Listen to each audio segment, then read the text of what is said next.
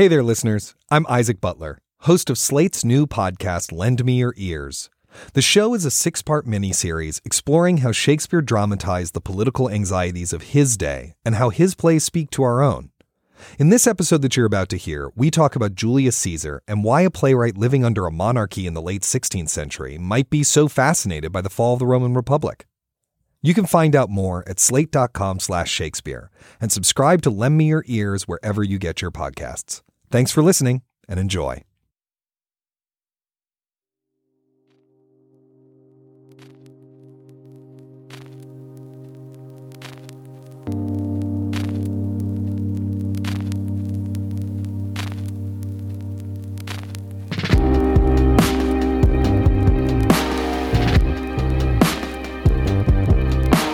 Welcome to Lend Me Your Ears, a podcast about Shakespeare and politics. I'm Isaac Butler. In this episode, we're going to be talking about a play that still has the power to upset theatergoers today.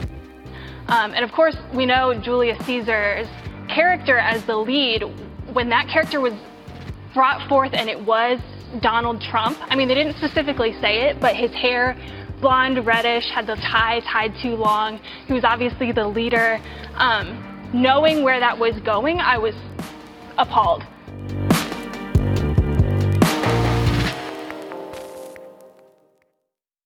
Act 1 That Part of Tyranny That I Do Bear. Right after the election, I sat down and reread Julius Caesar. It's actually where the idea for this podcast was born. I reread it because I was deeply worried about the state of our republic. And I was struck by this speech where Brutus is contemplating killing Julius Caesar because he's worried Caesar will become a dictator. The abuse of greatness is when it disjoins remorse from power and to speak truth of Caesar, I have not known when his affection swayed more than his reason, but 'tis a common proof that lowliness is young ambition's ladder whereto the climber upward turns his face. But when he once attains the utmost round, he then unto the ladder turns his back, looks in the clouds, scorning the base degrees by which he did ascend. So Caesar may. Then, lest he may, prevent. What we've just heard is Brutus deciding to take an extraordinary risk to save the Roman Republic. And that risk in turn dooms the Roman Republic once and for all. The fall of Rome took about a century, and Shakespeare's Julius Caesar tells the end of that story. It depicts the death rattle of the Republic as it dissolves into recrimination, violence, and mob rule. In the process, it asks some really big questions. Do we overestimate the power of reason in politics? When the Republic is in crisis, can it be saved by any means necessary? Once violence enters a political system, can it be stopped when it's no longer useful? Or is it like a drop of ink in a glass of water, transforming everything around it? How will we know when we've reached the point of no return where each step taken to solve the crisis just causes bigger and bigger crises. These are scary questions to ask. At least I find them scary. But one of the things that theater allows us to do is ask the scary questions in a safe environment. And in Julius Caesar, we get to see these questions play out in a story taken from history. Here's how that story goes. We open in Rome. It's the Feast of Lupercal, a citywide festival that purifies Rome and averts evil. Caesar has just returned victorious from a bloody civil war against Pompey, his only real rival. He's now the most powerful and popular man in the known world, so he's being feasted. There's parades in his honor, and there's talk about making Caesar king. Now, this is a huge problem. Rome's origin story is about heroic citizens overthrowing an oppressive monarchy. Sound familiar? And the Romans are so anti monarchy that often accusing your political opponents of wanting to become king is a good way to get them killed. But Caesar is so popular that this time it seems like it might very well happen. This deeply frightens a group of Roman senators, led by a guy named Cassius. Cassius, he's like the power behind the scenes, and at the top of the play, he's already organizing a conspiracy to assassinate Caesar. Over the course of the play's first act, Cassius recruits Brutus, a friend and political opponent of Caesar's, to lead it. Now, it's important to keep in mind, Cassius mostly wants to kill Caesar because Caesar's rise threatens his own ambitions. But Brutus believes their cause is just. That's what that speech you heard at the top was all about. Caesar will become a king, and when he does, his unlimited power will corrupt him. Since the government has totally broken down, the only way to stop that is to kill him. But Brutus makes three mistakes. The first is assuming that the public will support the assassination once it's explained to them. He thinks if the conspirators take responsibility for their actions and make a case to the people, everyone will see they were motivated by noble intentions. The second has to do with Caesar's right hand man, Mark Antony. For the first half of the play, Mark Antony lurks in the background. He just kind of seems like a lackey. Cassius wants to kill him too because he's clever and he could cause problems, but Brutus convinces Cassius to let Mark Antony live. I think it is not meet Mark Antony, so well beloved of Caesar, should outlive Caesar. We shall find of him a shrewd contriver, and you know, his means, if he improve them, may well stretch so far as to annoy us all. Which, to prevent, let Antony and Caesar fall together. Our course will seem too bloody, Caius Cassius, to cut the head off and then hack the limbs like wrath in death and envy afterwards. For Antony is but a limb of Caesar. Let us be sacrificers, but not butchers, Caius. So, the conspirators kill Caesar on the floor of the Senate. Caesar cries out, Et tu, Brute! When it's over, as the conspirators dip their hands in the blood of Caesar and spread it on their arms, they are approached by Mark Antony. Once he realizes they aren't going to kill him, Antony asks if he can make a speech to the people, and Brutus makes his third error. He agrees to it. This gives us the play's majestic centerpiece the competing orations of Brutus and Mark Antony over the body of Caesar. It's a competition that Brutus will lose. See, here's the thing Brutus believes the people can come together and reason their way forward to the best solution. That's the assumption that undergirds the Republican system of government.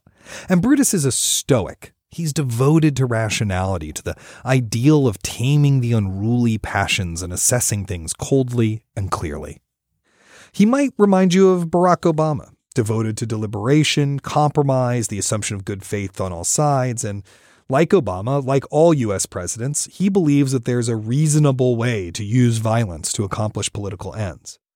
But his faith in both reason and violence may be misplaced. Brutus makes a solid case to the people about why he killed Caesar. His speech is blunt, maybe even a little clumsy. Unlike the rest of Brutus's lines, it's delivered entirely in prose. Now, prose is usually a signal in Shakespeare that a character is speaking in the language of the common people. But in this speech, it's also a signal that Shakespeare is dialing down Brutus's rhetorical gifts. If there be any in this assembly, any dear friend of Caesar's, to him I say that Brutus' love to Caesar was no less than his. If then that friend demand why Brutus rose against Caesar, this is my answer. Not that I loved Caesar less, but that I loved Rome more. So that's Brutus's case to the people. I loved Caesar, but I had to kill him for the good of Rome. Next, Mark Antony steps up and actually carries Caesar's body into the crowd. He describes Caesar's heroism and Brutus's betrayal. Rhetorically speaking, he wipes the floor with Brutus in one of the most famous speeches ever written. If you have tears, prepare to shed them now. You all do know this mantle. I remember the first time ever Caesar put it on. 'Twas on a summer's evening in his tent that day he overcame the Nervii. Over and over again, Mark Antony points to Caesar's wounds, and with each wound, he embellishes the image of Caesar a little bit more, swaying the crowd's affections. Look, in this place ran Cassius his dagger through. See what a rent the envious Casca made? Through this the well beloved Brutus stabbed, and as he plucked his cursed steel away, mark how the blood of Caesar followed it. as rushing out of doors to be resolved if Brutus so unkindly knocked or no.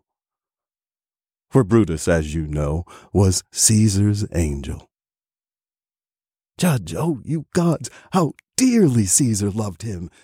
This was the most unkindest cut of all, for when the noble Caesar saw him stab, ingratitude, more strong than traitors' arms, quite vanquished him. Then burst his mighty heart. Once he's got the crowd right where he wants them, he reveals that Caesar so loved the people of Rome that he left them lands and money in a public trust. There isn't much logic to be found in Mark Antony's argument. It's pure demagoguery, emotional persuasion of the highest order. But it works. The ground has shifted under Brutus's feet. The rules he operated by are now obsolete. Mark Antony whips the Romans into a frenzy, and then he uses that frenzied mob to seize power. The Republic has fallen, and Brutus, Cassius, and their armies have to flee Rome. That's just the first half of the play, believe it or not. In the second half, the play and its world shift radically. If the first half is a political thriller, the second half of the play is like a battlefield horror film. Brutus and Cassius turn on each other. The ghost of Caesar appears to Brutus, foreshadowing his fall. The conspirators are defeated in battle by Mark Antony and Caesar's adopted son Octavius. Brutus and Cassius both commit suicide, and Antony and Octavius are left in charge. So, look, it's not a happy play, right? But these aren't happy times, and you can see why it's a play we turn to when we worry about our society's future and whether or not our own republic is about to collapse. Or, as Helen Shaw, critic for Time Out New York and Four Columns, told me, I do think that for people who are thinking about citizenship and thinking about political action, it's not a bad play to have in your head.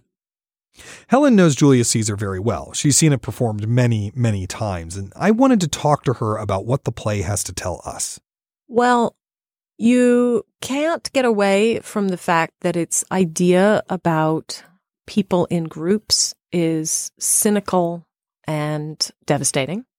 You see, every time a group of people in Julius Caesar gets together to decide something, they come to the wrong decision. The elites are deluded enough to think that murdering the most popular politician in their nation's history will work out well. And the common people, well, they're capricious, fickle, easily swayed, prone to violence. They literally rip a guy apart on stage because he shares the same name as one of the conspirators. This is a profoundly unstable society, and over the course of the play, we see it collapsing like a poorly cooked souffle. Here's Helen again. Most Shakespeare is about monarchy, and it is a closed and functioning system in Shakespeare's plays. You have kings when they die. What we're doing is we're all holding thumbs that we're going to get another king in so things can be stable and good again. And in Caesar, you have him, and in Coriolanus, you have him showing us a world where monarchy is actually a dirty word. And for us, for readers who are reading in the 20th century, with our absolute uh, acceptance that constitutional democracy is the way forward and the way to progress and the way to goodness and light. The fact that you have these two plays, Coriolanus and Julius Caesar, in which the rule by the many is broken, nauseating, misguided, and easily disrupted is something that I think a 20th century audience was particularly primed to see. Julius Caesar was quite popular in the mid 20th century. We had just seen the Russian Revolution curdle into Stalinism and the democratic rise of Hitler. Our recent history had shown how easily rule by the people could become rule by dictators. Our own system of government has a lot in common with Rome's. Like the Roman system, we use several different mechanisms to keep both the mob and powerful individuals from taking over. One is a complicated system of checks and balances, but another isn't a procedure or a law. It's an ideal the shining city on a hill that Kennedy and Reagan and Bush and Obama have all described. In Caesar, that ideal actually helps motivate the conspirators. Brutus doesn't want to kill Caesar out of jealousy, he straight up says that he likes Caesar. Brutus wants to kill Caesar for the good of Rome. So, what's this love of Rome all about? So, Rome is a female, right? She's the eternal city.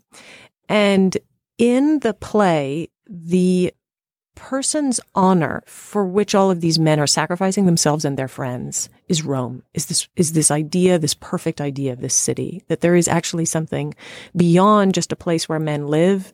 It is this uh, this this ideal made out of stones, and I think that's something that each production has got to handle, which is so what is this thing around us which is better than we are? It isn't the people, the people are idiots. It isn't the politicians, the politicians are venal, but that the city is still standing and it's still beautiful. Brutus is willing to do anything to protect Rome. But is that good? Should we be willing to do anything to protect our country? I mean, it doesn't work out so well for Brutus. It is a play that says quite clearly your motivations do not matter, your tactics matter. Your tactics are where motivation hits the road. If you take up the dagger, the dagger will bring you down. And if you decide to appeal to people's fear, then the people will overwhelm you and drive you outside the city. Shakespeare takes all of these themes the inescapability of tactics, the way violence works within a political system, the unreliability of groups, decaying of norms, limits of reason, and he injects them into this story of republicanism and revolution. But there's something kind of weird about all of this. While Shakespeare was writing Julius Caesar, he didn't live in a republic. In fact, almost no one on earth lived in a republic during Shakespeare's life. So, why is the bard so interested in it? We know what republicanism meant to the Romans. We know what it means to us. But what did it mean to Shakespeare? Julius Caesar seems to speak directly to our fears in America in 2018. What was Shakespeare so afraid of?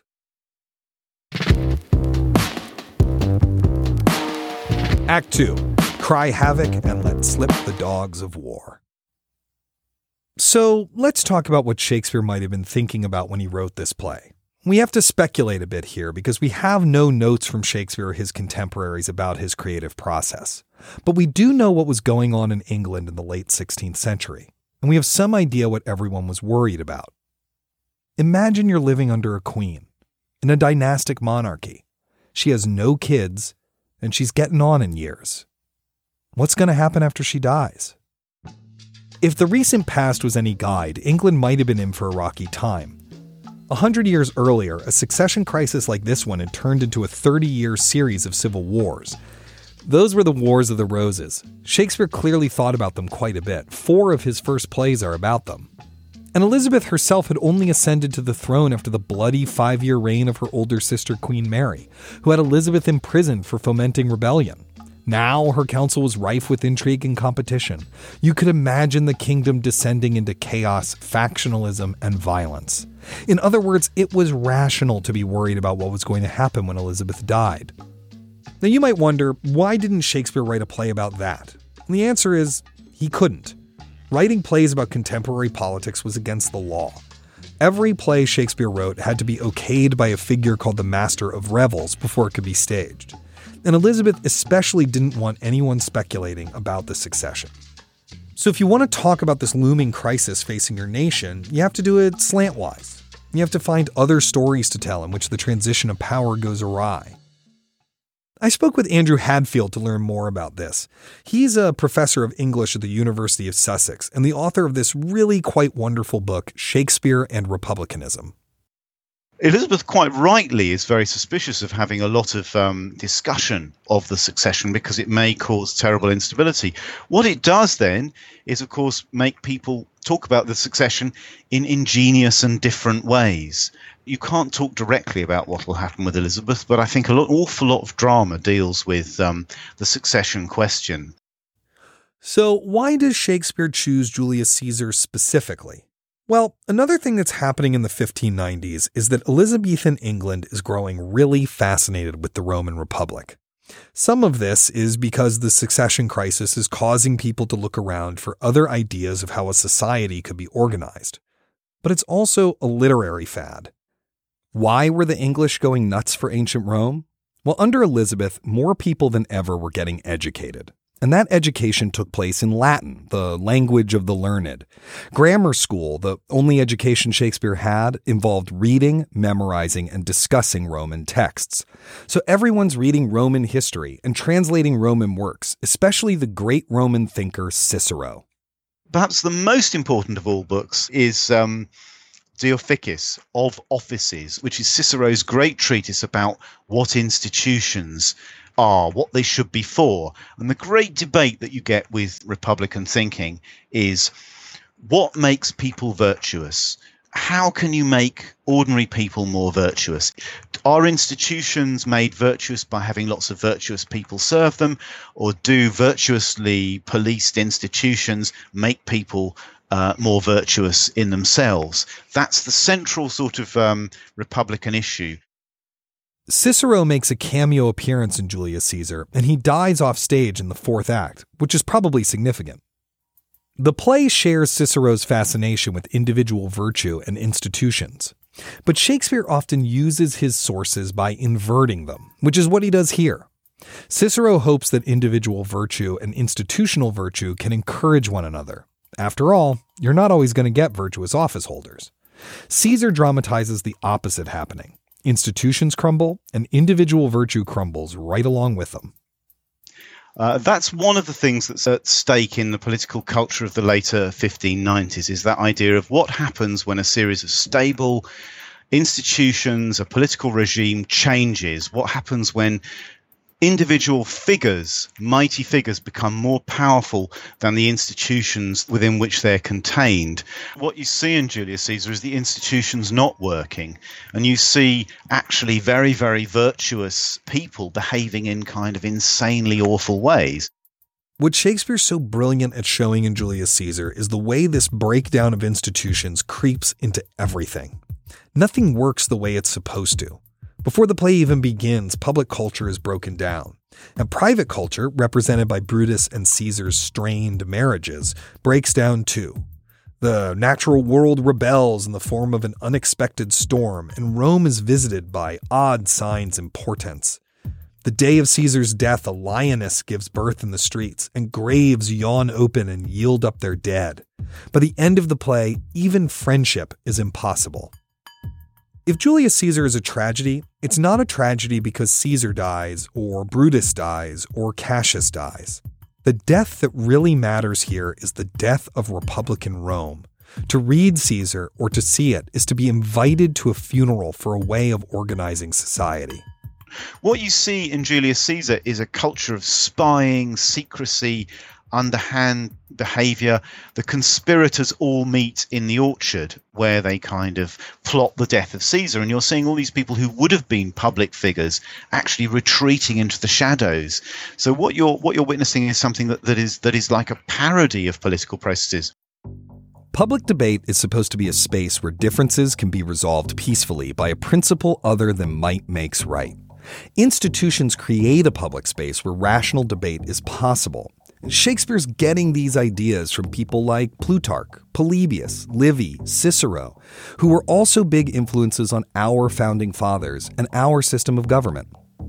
That's one of the reasons why we often stage Caesar in times of trouble. It's a play we turn to when it feels like our own political system is being threatened. But making Caesar speak to today isn't as simple as just throwing it up in front of an audience and seeing what happens. Each generation that stages Shakespeare reinvents his work for its own era. And every time you do a Shakespeare play, you're making an argument an argument about what the play means, and an argument about the world we live in. So, what does it mean to do this play now? This is a play written under a monarchy in the 16th century about a failing republic in the 1st century BCE. What happens when we stage it in a representative democracy in the 21st century?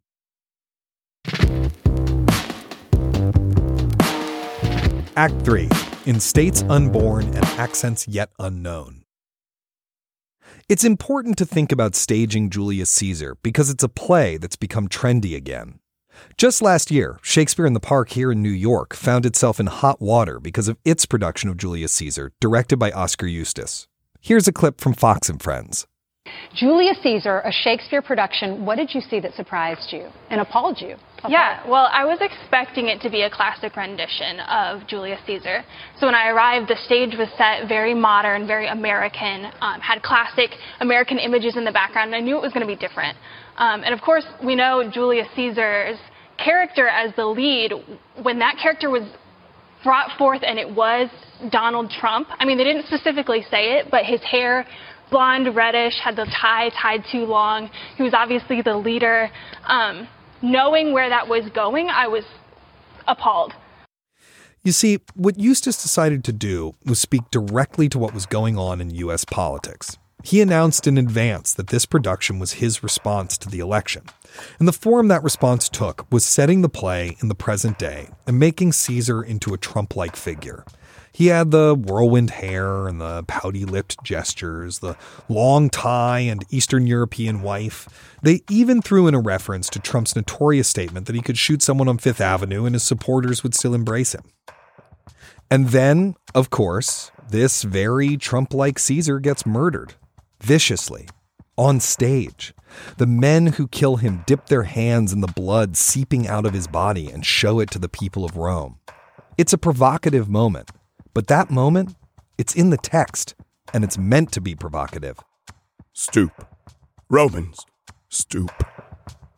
And let us bathe our hands in Caesar's blood up to the elbows, and besmear our swords. Then walk we forth even to the marketplace, and, waving our red weapons o'er our heads, let's all cry, Peace, freedom, and liberty. The violence in Caesar as written on the page is shocking, but it's purposeful. This is a play horrified by violence and skeptical of its usefulness. Again and again, violent acts make Rome's problems worse, not better. And what about the decision to set Caesar in modern dress with a Caesar decked out like a current politician? Well, that isn't anything new. A young impresario named Orson Welles did it in the 1930s to comment on the rise of fascism. It's such a common move that in the year or two before the 2016 election, we had both a Hillary esque Caesar at Trinity Rep in Rhode Island and an Obama esque Caesar that toured the country. So, what gives? Why do we do this with Caesar? What are directors hoping to discover? Some of this is simply because when we do Shakespeare these days, we tend to set it in the modern day. Or as Helen Shaw puts it, at this point, if you see a Shakespeare where the men aren't in suits, you should call the authorities. I mean, you've been kidnapped, you're in another place. It's you've I don't know, you've fallen down a rabbit hole. There's no there is no shortage, let us say, of modern dress Shakespeare. And it's easy to see why, right? Putting it in modern dress gives the production instant immediacy. Here's Rob Melrose, who directed the touring production in which Caesar was cast and dressed to look like Obama in Shakespeare's time, they did it in contemporary clothes because they didn't have a sense of, you know, researching Rome on the uh, uh, uh, on the internet and and finding the authentic costumes. You know, the the headlines can often be Rob did a an Obama-esque Caesar, Oskar at the Public did a Trumpian Caesar, and that can be the big takeaway. But at the end of the day, I think um, all good directors are trying to do the play and to, to do Shakespeare's play and be of service to that. And the contemporary setting hopefully unlocks the text and unlocks the situation and makes the situation clearer to an audience that you know is able to read contemporary visuals like like a suit and a tracksuit or um, what a journalist looks like and here's Tyler Dobrowsky, whose 2016 production at Trinity Rep in Rhode Island portrayed Caesar as a woman in a pantsuit. I wanted to see what happened when we put this, you know, centuries old play that depicts a historical event that happened thousands of years ago. If we put that in modern dress and the audience would have to grapple with the themes and ideas of the play as if they were happening uh, now. You know, I think a lot of the themes and ideas in the play are sort of eternal and They deal with things that you know humans and and our human civilization have been dealing with for for thousands of years, like what it means to be in a democracy. What is what does it mean to be in a dictatorship? Uh, what does it mean to be governed? And I think that those are things that we still grapple with today. When Tyler was directing the play, it seemed clear that Hillary Clinton would be president, and Rhode Island had recently elected its first female governor. It seemed to me a good time to have that discussion about what it means to have a woman in charge. And I was also curious what that would do to the play. You know, I didn't necessarily know exactly, you know, what it would do. I was curious about diving into rehearsal and figuring that out. But it turns out that the play doesn't map onto our era quite as neatly as some directors might prefer. Shakespeare was writing before the Enlightenment, so the play just doesn't share our assumptions about the virtue of the common man or the benefits of democracy. If you are a person who doesn't believe that group mind and group think is bad, then you will actually kind of direct yourself into a corner. Uh, that is, I think, kind of what happened for me in the Shakespeare in the Park version. So Cassius's army was wearing armbands that said resist. There were people coming out of the audience who were supposed to be, I think they were supposed to kind of remind us of Occupy Wall Street. And those are things with which the politics of the production are in line. And yet those people were then shown to be easily led, foolish, homicidal maniacs with no self control. And I think at that point you see the production fight itself to a standstill. The production is trying to say, look, there's wisdom in crowds. And the play is saying, there is no wisdom in crowds. There just isn't. There really is no way to read this play and find virtue in the people of Rome. We think of this disdain for the people as fundamentally anti Republican. In the American Republic, elected officials represent and are accountable to their constituents, at least in theory. It's a system that presumes that the American people are basically reasonable. But as Andrew Hadfield explains, in Shakespeare's day, there wasn't really a tension between how they thought about republicanism and contempt for the people. Republicanism is not necessarily democratic certain forms of republican thinking are actually very very elitist and aristocratic in nature and don't deliberately dismiss the mob the common man the crowd as being not fit to to take part in republican debates so rome was not a democracy. It, it was um, dependent on slave labor. Many ordinary people were cut out from its political process. It, it worked in terms of establishing relatively wide elites, but still uh, small percentages of the population who who were who were doing things and making sure that um, the political processes worked. Most people following that, and most people in Elizabethan England are very very skeptical about many of the values that we are probably much more sympathetic to. Most people are terrified of mob rule I think if you were to go back and ask most people what they feared most, did they fear tyranny or did they fear anarchy and chaos and civil war? Most people would say, "Oh, I'd much, I'd much rather live under a tyrant than have anarchy," uh, because there's a fear of of order collapsing. That that is in many ways the worst thing possible, and you'll see it throughout Shakespeare that the chaos of civil war is the thing you really, really do not want. So Julius Caesar is not championing the common man but it also doesn't portray elites particularly well. No one comes out of this play looking good. That kind of cynicism about humanity puts us in an awkward position if we're trying to mine Julius Caesar to understand our own democracy better. If this play can't teach us how to fix the problems we face, maybe it can at least help us to see them in a new light. Act 4 There is a tide in the affairs of men. So, how does Caesar speak to us today? Clearly, that's not a question with a simple answer. I mean, representative democracy didn't exist in Shakespeare's day. But something that did exist then and will always exist so long as we have people and governments is the relationship between the personal and the political. Shakespeare points out again and again that the institutions we depend on in government, well, they're just made up of people. And the legacy of norms in politics, what the ancient Romans called mos maiorum, or the customs of our ancestors, only survives if individuals want them to. As institutions and norms erode, the quality and character of individuals matters more and more because individuals have more power within the system. And if it degenerates too much, the person in charge and the state become essentially the same thing. As King Louis XIV of France famously put it, l'état c'est moi, I am the state. The characters try to navigate these choppy waters using rational argument. But what if rational argument is impossible because we can never escape our emotions? That's the unsettling idea at the core of this play. Julius Caesar's first real argument is made by Cassius, the brains of the operation when it comes to killing Caesar. He's trying to persuade Brutus that Caesar must die, and he can't stop fixating on his personal animus toward Caesar. Here's a bit of Cassius describing a swimming match between the two men. Accoutred as I was, I plunged in and bade him follow. So indeed he did.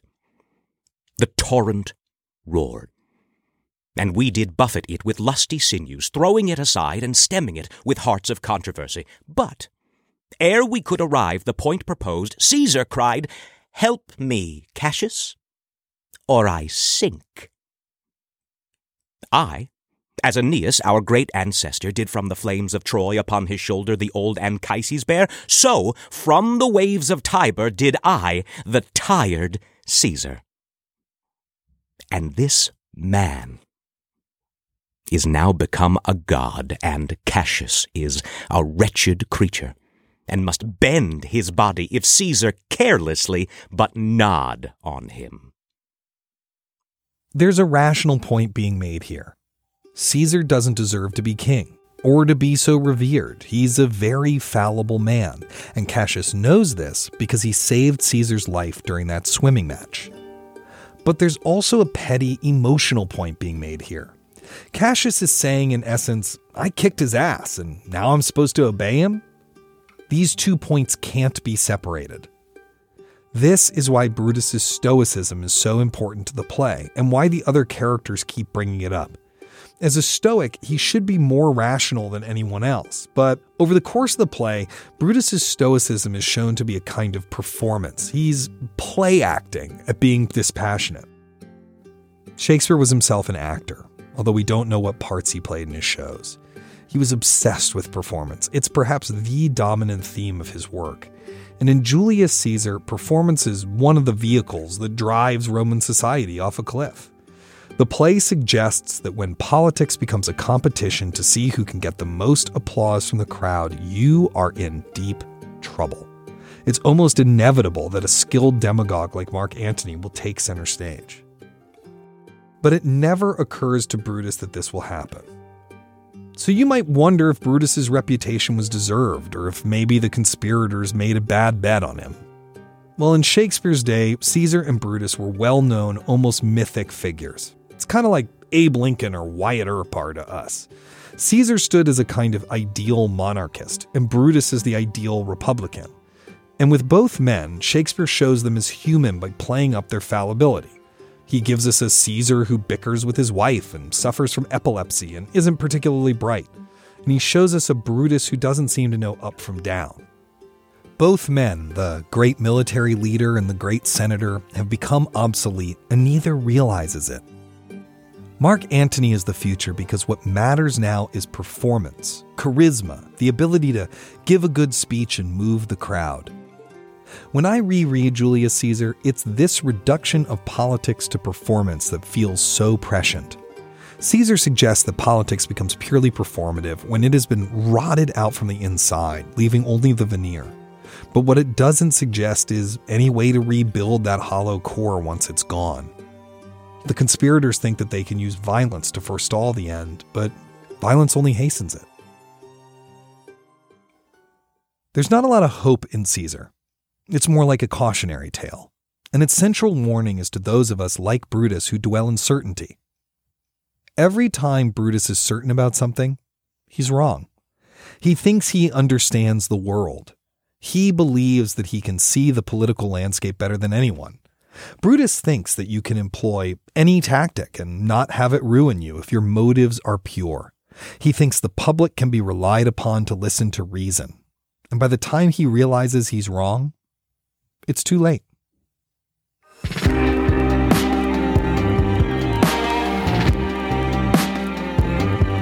Over the course of this podcast, we're going to be digging into six of Shakespeare's plays. Richard II, King Lear, Measure for Measure, Othello, and Coriolanus. If you're a Slate Plus member, you'll get a bonus episode every month featuring a roundtable discussion about the play. In this month's episode, I'll be joined by Vanity Fair film critic K. Austin Collins and Dorothy Fortenberry, writer for The Handmaid's Tale. You can find out more at slate.com slash Shakespeare. I'd like to thank my guests for this episode Andrew Hadfield, Helen Shaw, Tyler Dobrowsky, and Rob Melrose. The excerpts from Julius Caesar you heard today were read by Will Sturdivant, Sid Solomon, and Daryl Lathan. If you want to read ahead, our second episode comes out June 12th. We'll be talking about Richard II. Lend Me Your Ears is produced by Chau Tu, and Slate Plus's editorial director is Gabriel Roth, who doth bestride our narrow recording studio like a colossus. Until next time, I'm Isaac Butler. Thanks for listening.